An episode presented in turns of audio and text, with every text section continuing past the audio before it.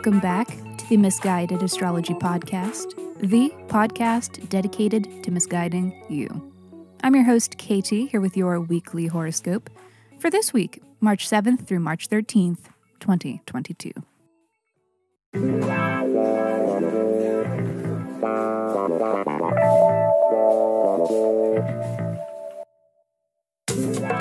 Here we are yet again converging at the podcast where I don't know you, but it might seem like I do because I am sharing musings that are based upon the sun and the moon and the planets and such shit.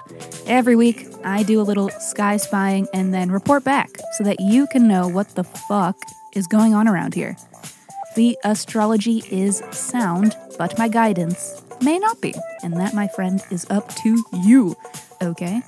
Quick housekeeping. Special thanks to Sadie and Alexis. Thank you. Thank you, beautiful, gorgeous persons, for the review and for the shout out.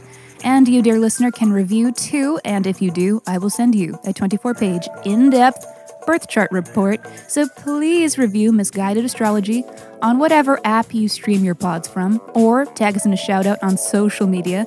And once you do, reach out and tell me so that I know where to send you your report. Just email your birth deets, birth date, time, and location. Oh, yes. To misguidedastrology at gmail.com. And please, please, please, finally, last thing, check out our mother pod, Misguided Astrology, for episodes where we answer listeners' questions with a little help from their birth charts. We are always taking new submissions. Uh, we get to these questions whenever we can. So if you are not afraid of receiving a little misguidance, please write in. Be sure to include your birth details and a question that is unique to you that you're hoping the sky can help answer. Okay, let's get right into it. These scopes aren't going to tell themselves, so let me hurry up and shut up so that I can keep talking because this is your weekly horoscope.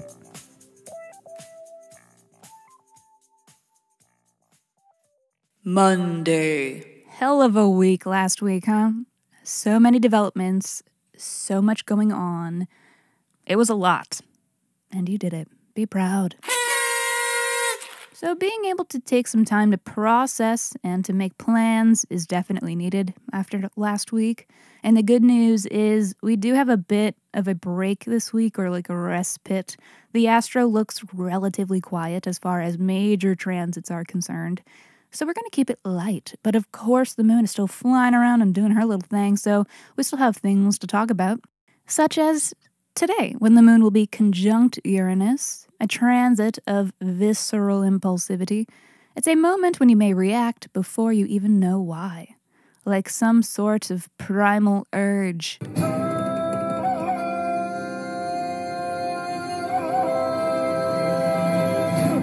That is not all the moon is up to today, that little frisky bitch. She will also be sextile to Jupiter, and then, after that, square to Saturn, which is kind of giving what's fun now isn't so fun later energy.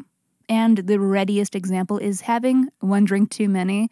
Fun while it's happening, but regrettable in a few hours when your lips are chapped and you're crying due to an unshakable sense of existential dread.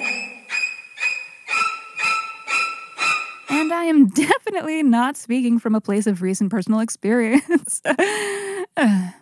And you may choose to indulge a little bit and put off responsibility on this day, but it's nothing major, and it may not even be terribly regrettable, other than you may have a little extra work to do Tuesday AM. Tuesday. The moon's dance begins with a sextile to Neptune today. A pleasant and sleepy transit. This may be an extra cup of coffee kind of morning.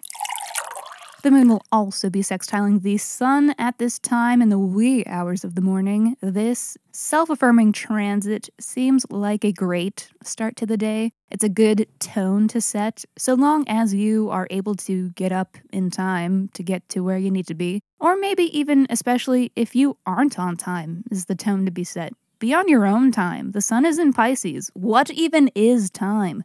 It's a localized construct, a function of gravity and other earthly conditions. Schedules are nothing but an elaborate illusion. Okay, wow.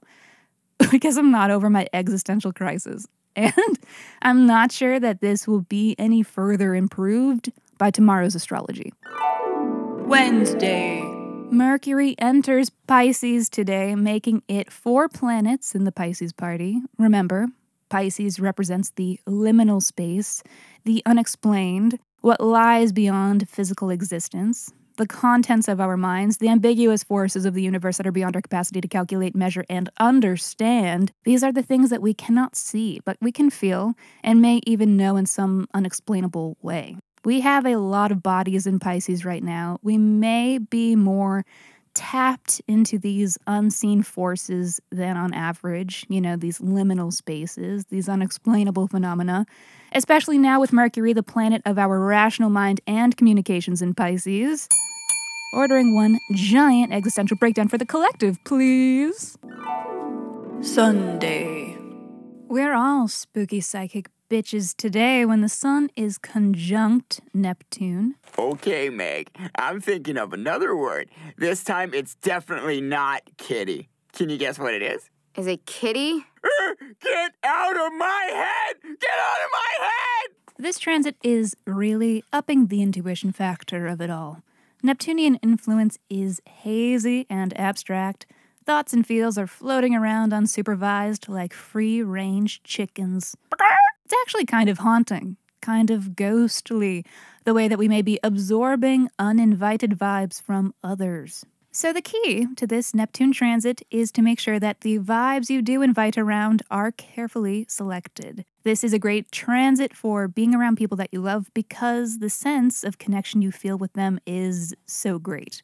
If you are with the right people, this transit can be great fun, but with the wrong people, because we are so susceptible, we might end up hijacked. Something must be wrong with my brain. Plankton, what kind of friend are you? Nonsense. You never liked me anyway.